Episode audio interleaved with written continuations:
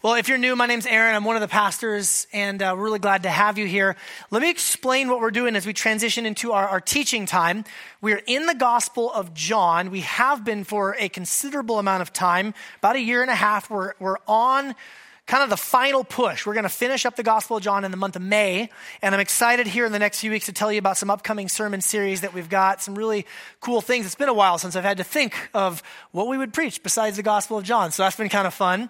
But right now, in John's Gospel, we're in this section, chapters 14 through 17, which is called the, the upper room, the upper room discourse. It's a conversation between Jesus and his disciples on his last night before his crucifixion. And, and what we've decided to do is rather than just kind of marching straight through the upper room, we've been looking at different themes because how many of you know uh, we, we kind of see throughout these chapters these same themes come up over and over and over again? So today, I'll invite you to open your Bibles to John chapter 14. We're going to be in 14, 15, 16, 17. So you can kind of keep your Bible open to that. And I'm going to invite Natalie, uh, plus one, to come and read our scripture for us here this morning. So, Natalie, go ahead. Good morning. This is God's word from John chapter 14. If you love me, you will keep my commandments, and I will ask the Father, and he will give you another helper to be with you forever, even the Spirit of truth, whom the world cannot receive, because it neither sees him nor knows him. You know him, for he dwells with you and will be in you. I will not leave you as orphans, I will come to you. Yet a little while, and the world will see me no more. But you will see me, because I live, you also will live. In that day you will know that I am in my Father, and you in me, and I in you. Whoever has my commandments and keeps them, he it is who loves me. And he who loves me will be loved by my Father, and I will love him and manifest myself to him. Judas, not Iscariot, said to him, Lord, how is it that you will manifest yourself to us and not to the world? Jesus answered him, If anyone loves me, he will keep my word, and my Father will love him, and we will come to him and make our home with him. Whoever does not love me does not keep my words, and the word that you hear is not mine, but the Father's who sent me. Amen. Thank you. Church, do you pray with me? God, we want to bring our hearts to you today. Want to bring our hearts before you that you would speak to us and you would send your spirit now to bring the words of the scriptures to life in our hearts and in our minds. God, I pray that you would help us, whatever barriers might come up in our hearts or in our minds today. I pray that those barriers would fall down so that we could experience the richness of your grace. And God, I pray for myself that you would guard and guide my words, that I would only teach that which is truthful and is helpful to build us up. And Jesus, we pray that our focus and our attention would be on you, for it's in your name we pray. Amen. You know, as we as we look at this upper room discourse, I need to grab my water, left it sitting over here. Uh, I'll be honest with you, uh, not particularly excited or enthralled about preaching a sermon around the theme of obedience. Uh, how many of you would agree with me that words like obey or submit or keep my commandments, those are not generally thought of as favorable words or phrases in our culture. Amen? Like we're, we're a nation, the United States of America, that was built on revolution. No, King George, I will not do what you say and I'm going to throw some tea into the harbor to prove to you. Like that's, that's in our blood. It's in our DNA. And, and you start dropping words like obey and submit. The skeptic in all of us, myself included, wants to say like, yeah, all right, here we go. Another preacher just telling us to obey and to do what the Bible says. Uh, so I just want to confess, if you have any resistance in your heart, I'm kind of there with you. I, I, of all of the ideas to preach conceptually, themes to pull out uh, of this section, this is one that causes me a little bit of fear and nervousness. But the fact of the matter is, you cannot ignore in John chapters 14 through 17 just how much these ideas come up. I'll read you these verses, but you're going to see like it's this was one of the very first concepts or ideas where I said, "Hey, we need to approach the upper room a little bit differently. We need to go topic by topic because this obey, keep my commands comes up over and over again." Chapter 14, verse 15, which you just heard in our scripture reading. If you love me, you will keep my commandments, Jesus says. Verse 21, whoever has my commandments and keeps them, well, he it is who loves me. Verses 23 and 24 If anyone loves me, he will keep my word, and my Father will love him, and we will come to him and make our home with him. Whoever does not love me does not keep my words. You skip ahead to chapter 15, beyond where our scripture reading went today, if you keep my commandments, you will abide in my love, just as I have kept my Father's commandments and abide in his love. 15 verse 14 you are my friends if you do what i command you. You might remember that from uh, from previous sermon. I said hey i'm punting on it right now. I will come back to it. Well, i'm coming back to it today. And then all the way in chapter 17 verse 6 when jesus is praying he prays to the father. He says father i've shown your name. I've manifested your name to the people whom you gave me out of the world. Yours they were and you gave them to me and they have kept your word. Keeping the word keeping the commandments, submitting to the will of Jesus, obeying. You ready for this? Are you tentative? You nervous? I have good news for you, I promise. But let's start with a little bit of the bad news. Why don't we obey? Why don't we obey? The first and most fundamental, maybe the easiest one to point to, is just simply our pride. We're prideful. We're prideful. Can I get an amen from anybody? Can I get an ouch? Can I get an ouch from anybody? All right. Uh, we're prideful. We hear rules, we hear commandments, we hear teachings, we hear instructions. And if you're anything like me, I'm just going to reveal the depths of my pride here in front of everybody, which is probably not a great idea, but here it goes. Uh, you hear a rule, you hear a commandment, and you think, well, yeah, that's probably good for everybody else, not for me, and here's why. Anybody with me? Nowhere was this on more full display for me personally than during our recent Seattle Snowmageddon. I grew up in Alaska, and I can tell you with like all of the confidence, which I have a lot of confidence, but all the confidence I can muster that the kids in Alaska would not have missed one hour of school for such a snowfall as we, as we, I was living at like an eye roll level 10, like just keeping all of my sinful thoughts and wicked, you know, judgments in my heart. But he, but, but then I would read things like on, on Twitter or on social media and it would be like the Washington State Department of Transportation, like roads are really bad. Don't go out today. And do you know what that spurred within my wicked and sinful, prideful heart? Oh, I'm going out today. Like, we're hitting the road. I am not joking. I left my house every single day and drove around just like, yeah, what now? And then there was like a couple times where I'm like, I should not have left my house today because the roads were really bad. And I should have probably listened to the advice of the Washington State Department of Transportation. The point being, I'm prideful, okay? And when I hear rules, and, and maybe you're kind of like that as well, you hear rules or commandments or instruction, you think to yourself, yeah, well, here's a reason why I don't need to. That is as fundamental to fallen human nature as the Garden of Eden. Adam and Eve, our first parents, the Lord said, You can eat from any tree in the garden. Hey, just not this one. I want to put this here so that you will trust me and you will submit to me. That's the whole, why, why else would God put a, a, tree like that in the garden? You can do anything. All the other trees, they're all beautiful to look at and good for food, but not this one. And that fundamental lie is that somehow God is holding out on us, and, and, and I know better than God, and, and, and Eve and Adam, and they, they, they saw that it was going to make them like God when we we're already created in the image and likeness of God. Any prideful people here today?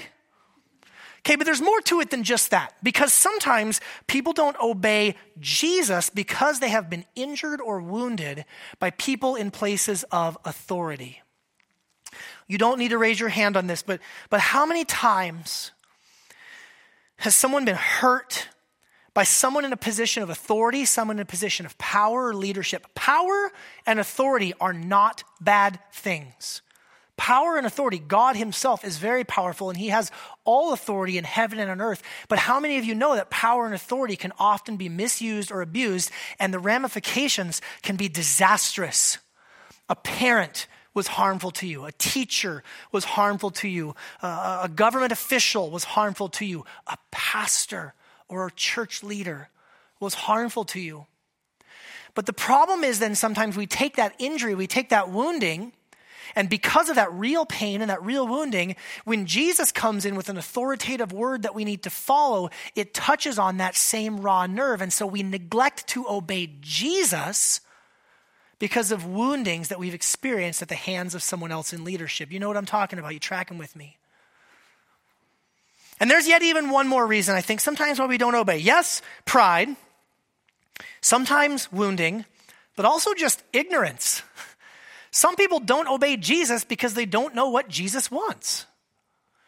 And some of you, maybe you're, you're new to the faith. You've only recently become a Christian. Some of you, maybe you, you were raised as a Christian, but you just never really like opened the scriptures and looked at what Jesus taught and what, what God requires of us. And, and maybe, maybe for some of you, you've been willfully ignorant. You know that there are things that you should do and you ought to do, but you just kind of remain ignorant, which loops us all the way back around to pride and we've come full circle, okay? Some of you are sitting here thinking, wow, I'm all three. Welcome to the club of people who are in desperate need of God's grace each and every day. Amen? So I, I want to do something today. I've got some points I want to make. I didn't even number them, I don't know how many I have. But I want to share, that's weird for me to say, but I have some thoughts I want to share with you. And I just want to invite you to kind of just slowly chew on these thoughts as I share them with you, okay? The first one is this simply put, there is a connection between love and action. There's a connection between love and action. We saw this in our scripture reading. Jesus says, If you love me, you will keep my commandments. And I say that because the default mode for most of us in, in American culture for about the last 50, maybe 60 years or so, since the, the, you know, the sexual revolution and the summer of love in the 60s and all that, we've bought into a mentality that love is pretty much just a feeling. Love is a feeling of desire. Love is a feeling of affection. Love is a feeling, something that makes me feel good, something that I, I do. Love is, is something like that. But as the great American theologian Boston once said, Love is more than a feeling, right? Actually, can I tell you something? I Googled the lyrics to that song this week because I didn't really know them very well. I, you know, I love to hit that high note like everybody does, but I, I, didn't really know the words that well, and I read through it, and he says more than a feeling. Do you know those stupid lyrics are nothing but feelings? It's like just feeling after feeling after emotion, more than a feeling. I'm like, bro, where's the action? Because there are these other theologians, DC Talk, back in the 90s, and all the youth group kids are going to know that love is a verb, right? Somebody commiserate with me, please. Come on. You, you youth group kids, you are like shrinking back into your chairs. Like, join with me, okay? We're shame free in Christ. It's okay. Listen. If you tell somebody that you love them, and you express your, your deepest affection and your deepest desires, but then you continually do things that cause them pain and, and, hardship, or you just don't do anything, you don't, you don't take action to really benefit them, do you actually love that person? That's true in romantic relationships. It's true in friendships. It's true if, if a parent says, Oh, I just love my kid, I love my kid, but then neglects them or abuses them. Is that really love? We know this to be true that love requires action. There's a linkage there. Why would it not be the case with Jesus. That if, if there's to be love, there is to be action. The second thought, and this is, this is really some of the best news, that relationship with God does not start with our obedience. I remember having a conversation with somebody once, and I said, Well, you know, we were talking, and there was some God talk, and there was some, you know, Bible talk. I said, Well, oh, are, are you a Christian? And they said to me, Well, I try. And on the one hand, I thought, okay, that's good. I'm glad they're trying. I'm glad they're, you know, humble about, you know, I'm not perfect or whatever. But on the other hand, I thought, what a, what a, what a sad thing that is. Because to be a Christian is to be in relationship with God. You're either in relationship with God or not through what Jesus has done. We don't try to be Christian. That's, that's a, a mentality of works. That's a mentality that says, I have to meet some bar in order to have relationship with God. Friends, the good news of the gospel is that relationship with God does not start with our obedience, it starts with Jesus' obedience. How many of you know that Jesus was perfectly obedient? John 14, 28, where Jesus says, The Father is greater than I. And what an interesting thought because all throughout the Gospel of John, Jesus has been saying, The Father and I are one. If you see me, you've seen the Father. I do what the Father would do. I speak what he would say. He loves me. I love him. I glorify him. There's like all this, you know, equivalency between he and the Father. But then Jesus says, in the dynamics of the relationship of the Trinity, which is just mind blowing if you think about it too much, but the Son of God, Jesus, has chosen to take a role of submission and deference to the Father's will. Jesus is fully God. He is equivalent with God. He is of the same substance of God, the creeds tell us. And yet, in the economy, in the relationships of the Godhead, Jesus says, I am going to take a place of humility in service of the Father's will. Jesus said in John chapter 6, I do as the Father commands me. Isn't that amazing? What did the Father command Jesus to do? To be obedient, the book of Philippians tells us, even to death on a cross. And if I can go outside of the Gospel of John just for a moment, in the book of Romans, the Apostle Paul says, just like the sin of one man made us all fallen into sin, so the obedience, he uses the word obedience, of one man, Jesus, makes the many righteous. You are not given right standing before God because of your obedience, but because of Christ's obedience. Amen? This is the heart of the gospel. This is the good news of the gospel. And by the way, Jesus' obedience was a loving obedience. Not only does Jesus love the Father, but Jesus loved us. His obedience to the Father was motivated by love. Love for the Father, but love for us. You might remember in John 15, we've looked at this before. We actually just sang about it a minute ago, but Jesus said, I did not, you did not choose me, but I have chosen you. And sometimes that can really grate on us Again, when we're in that prideful place of self determination, how can you say that, Jesus, that, that I didn't choose you and you're taking my free will away from me? And, and those sorts of objections can come up. I remember having a conversation with someone from the church. We were talking about that song in this verse, and they said to me, Oh, those, those verses don't bother me because I view it as like romance, like to be, to be chosen to be loved, to be wanted, to be desired is a very romantic and a very beautiful thing. Like the the um the uh, you know like the old note passing thing like do you love me? Check yes or no here pass it on right? Did anybody ever do that? Raise your hand be honest. Anybody ever do that? Okay. I did that uh, in sixth grade. I was trying to be charming way too early and uh, i passed a note to this girl and her response was to walk over and dump Crystal Pepsi on me, which is a very 90s thing to say, right? But the, the bad part of it was there was rejection. The good part of it was if you're going to pour soda pop on someone, Crystal Pepsi doesn't leave a stain. So that was nice. Uh, but just my heart, my poor little, you know, middle school heart was broken and rejected. This girl didn't, didn't respond. She didn't choose me.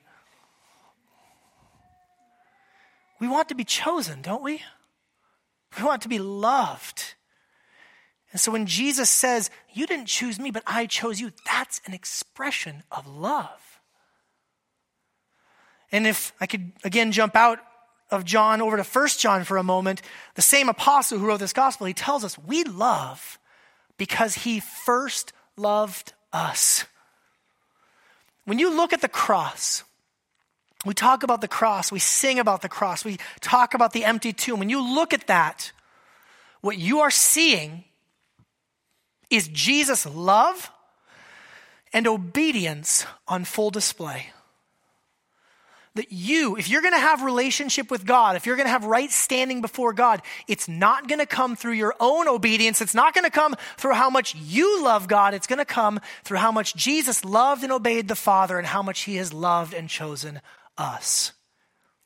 I'll say it right now, and i will just tell you right now, I'm going to be obnoxious throughout this sermon. I'm every sermon, but I'm going to be obnoxious in this sermon because it's so easy to preach or to hear a sermon on obedience and you walk away with the message of, well, I just got to buckle down and obey more. You do. I'm going to get there in a minute. But first and foremost, this is about Jesus, perfect obedience. Friends, did Jesus ever sin? Did Jesus ever violate the will of the Father? Did Jesus 100% fulfill the law? Did Jesus do every single thing that righteousness required on our behalf? Then praise God. It's not about our obedience, it's about His obedience. And that's our only hope if we are to actually learn how to walk in true obedience. We look at the cross. Third thought is this because of that, Christians are called to keep Jesus' word and commandments. Now, this is going to be a little bit of a an odd quote. I'm going to read you a quote from a guy named D.A. Carson. And I, I love his commentary on John. And I read this quote and I thought to myself, this is super confusing, but there's a thought in there that I really like. So I'm going to read it to you. And then we're going to talk about the thought. I'm going to try to explain it my best. If you can keep up, good. I had to chew on it like three different times, uh, come back to it throughout the week. But I want to read this to you because there's something really cool here for us. D.A. Carson says, the parallels that tie together what I command, commands, and my teaching and my words suggest to some that more is at stake than Jesus' ethical commands. What the one who loves Jesus will observe is not simply an array of discrete ethical injunctions, but the entire revelation from the Father, revelation holistically conceived. Nevertheless, the plural form, commands entolai, likely focus on the individual components of Jesus' requirements, while the whole singular teaching, logos, focus on the Christ revelation as a comprehensive whole. Y'all tracking with me? Hmm. I chewed on this for a while and it, it really, it struck me because you know, if you think back to that list I was just reading, you notice that sometimes Jesus says you need to keep my word, and other times he says you need to keep my commands. And what Carson is telling us is those are two distinct yet interrelated things. We keep Jesus' word, the Logos. And you think about this Jesus is the word. So when we keep the word, what that you could almost translate that as we are responding to the message of Jesus himself. Who is Jesus? Who is he? He's the Son of God. He's the Messiah. What did he come to do? To die, to rise again, to give us salvation. Look at, look at places like uh, John 14, 23. It says, If anyone loves me, he will keep my word, and my Father will love him, and we will come to him and make our home with him. Whoever does not love me does not keep my words. Look at that language like we're going to come and we're going to live together. I think this is like salvation language. Keeping his word means we respond to the gospel message. Or in 17:6 when he's praying he says, "Father, I've, I've manifested your name to the people whom you gave me out of the world. They were yours and you gave them to me, and they have kept your word." Friends, this is about the gospel. This is about the gospel. The gospel is news to be received not a commandment necessarily to be obeyed. Let me, let me put it to you this way. I don't want this to be like Sound City is better than other churches, but I just want you to understand something that motivates and drives myself, our elder team, why we do what we do. We, we would consider ourselves a gospel centered church, which means when you come on a Sunday, you're going to hear songs, you're going to hear preaching that revolves around the cross and the empty tomb because there's good news to be received. And you can go to other churches and you can hear teaching that is biblical. You can hear teaching that is inspirational. I'm not against inspirational teaching. I would like you to be inspired. But you can hear teachings that's biblical, inspirational, maybe good, wise biblical principles. But if Jesus didn't die and rise again, wouldn't make a difference to that sermon. I don't want to be throwing rocks. I'm not trying to put other churches down. I just want you to understand the motivation of why we talk about the cross. If the cross didn't happen, if the tomb isn't empty, then yeah, sure. You know, TED Talks for Jesus. Let's go. But if there's good news to be received, if Jesus actually did something on our behalf, then we need to hear that before we talk about the commandments that we're supposed to follow. And Jesus does tell us commandments that we should follow. Uh, John 14, 15. If you love me, you'll keep my commandments. Verse 21. Whoever has my commandments and keeps them, he it is who loves me. Okay, so Jesus' words and Jesus' commands. Gospel centrality, and then from that, we talk about obeying Jesus. Here's why this is important. Two things. Number one, some of you are trying to obey Jesus' commands, but you have never responded to the gospel. You've never bowed your knee and said, Jesus, thank you for dying for me. Thank you for rising again.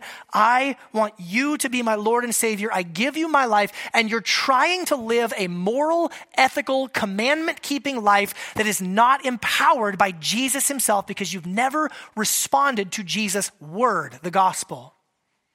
Others of you, you have responded to the gospel. You said, Yes, Jesus, I give my life to you. I want you to be my Lord and my Savior. But then you're walking in disobedience because you're ignoring the commandments that then flow out of the gospel. Here's how I'll say it to you partial obedience is disobedience.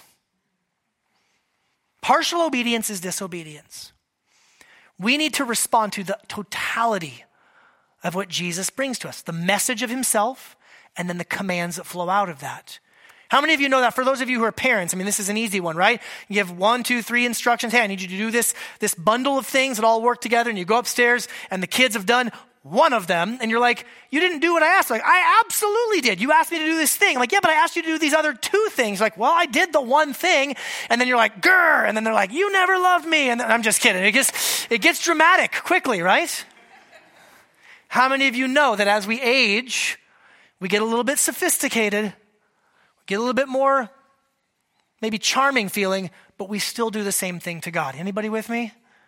Partial obedience is disobedience. Christians keep Jesus' word and his commands.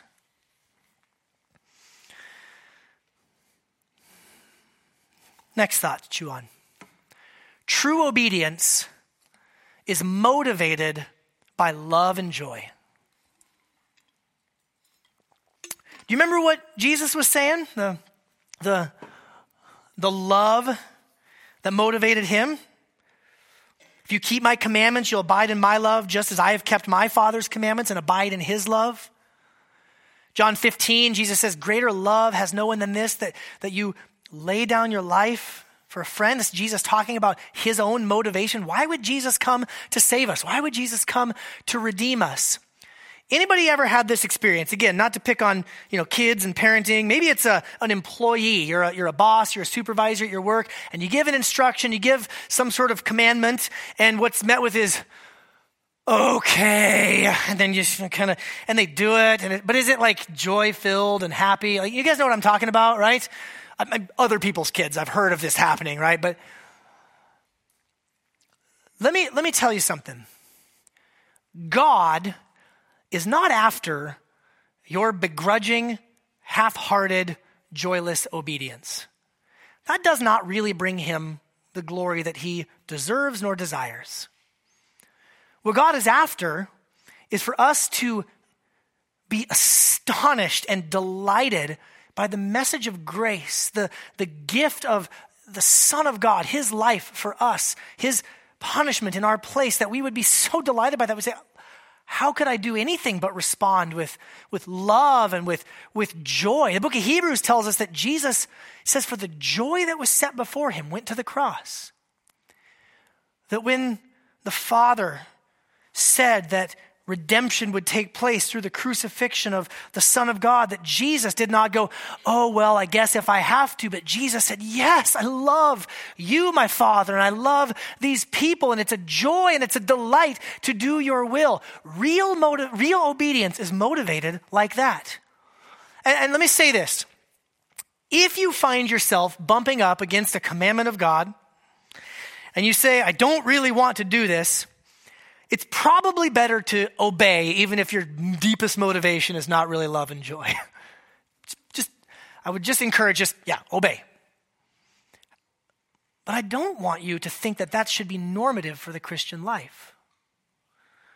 What my hope and my desire, what Jesus' hope and desire for us is that we would just be blown away. God, how could you have loved me this much? And how could I want to do anything other than respond to you with my, my actions, with acts of love, with acts of obedience?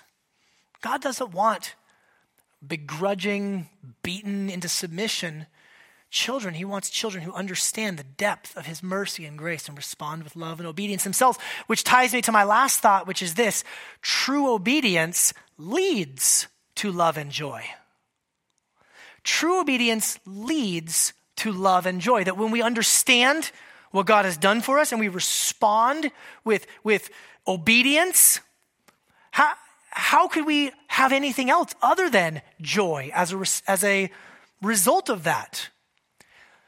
I have spent far too much time as a pastor meeting with people, talking with people, even in my own life, just as a disciple of Jesus, where we pursue something that we thought would bring us joy apart from Christ, and it ended in tragedy and disaster. Anybody know what I'm talking about? Anybody tracking with me on this?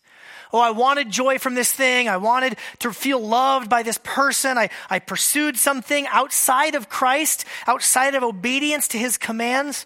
And actually, what we were left with was not joy. What was left with was, was heartache. Jesus wouldn't command anything that didn't lead to our joy. I love the way that C.S. Lewis puts it in, in Mere Christianity. He, he, he puts it this way He says, God made us, invented us as a man invents an engine. Kind of a crude example, but just go with it. A car is made to run on petrol. That's something British, I don't know what it is. And it would not run properly on anything else. Now, God designed the human machine to run on himself. He himself is the fuel our spirits were designed to burn, or the food our spirits were designed to feed on. There is no other. That is why it is just no good asking God to make us happy in our own way without bothering about religion or without following his way.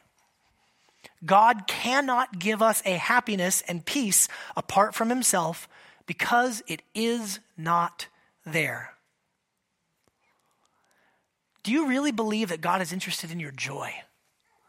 I'll, give you one example that comes to mind for me. You know, these last few weeks we've been announcing the Financial Peace University class, and and uh, it starts later this week, and we've been announcing it. And I'm I'm not a, a betting man because that would violate Dave Ramsey's Financial Peace University principles. But if I were a betting man, I would put money on the fact that there have been some people, more than one, who have heard those announcements and have thought, boy, I'm really struggling with money. And money is a burden to me, and I know I'm not doing things the right way, and I know I'm being, you know, frivolous, I'm not being generous, I'm not practicing good stewardship, I'm not saving, I'm not doing things with my money God's way. I, maybe I should sign up for that class, but you haven't signed up for that class because taking that step of obedience feels too hard. If I was to sign up for that class, they're going to start messing with me and I'm going to have to make changes and I'm going to have to do different things and I can't. And, and so we're, we're, we're living in this place where money is like this weight and this burden and it's robbing you of joy because you're not walking in obedience to what God says. That's just one example. Money, relationships, food, your schedule, your work, your, your romantic relationships, whatever it might be. There are so many places in our lives where we try to walk in ways apart from God's best for us and then we wonder why we're missing out on joy. C.S. Lewis also said, I can only quote C.S. Lewis one time officially, so I left it off the slides. But C.S. Lewis said, Joy is the serious business of heaven, that God delights in seeing you enthralled with Him and living the life that He has for you. And when you understand His obedience and His love, you'll respond with love and obedience. And what comes on the other side of that is more love and more joy. This is good news, friends. But it's hard. The Apostle Paul calls it dying to yourself. It's a good metaphor because sometimes to walk in obedience means dying to yourself, dying to what you think will bring you the most joy, and trusting that even if it feels counterintuitive, that what Jesus has for you is actually your very best. So, how do we grow in obedience? It wouldn't be a Aaron Grace sermon if I didn't have at least one numbered list in here. So, three things, okay? For those of you who are prideful, for those of you who identified with that more prideful side of things, I'm going to invite you to set aside some dedicated time in prayer.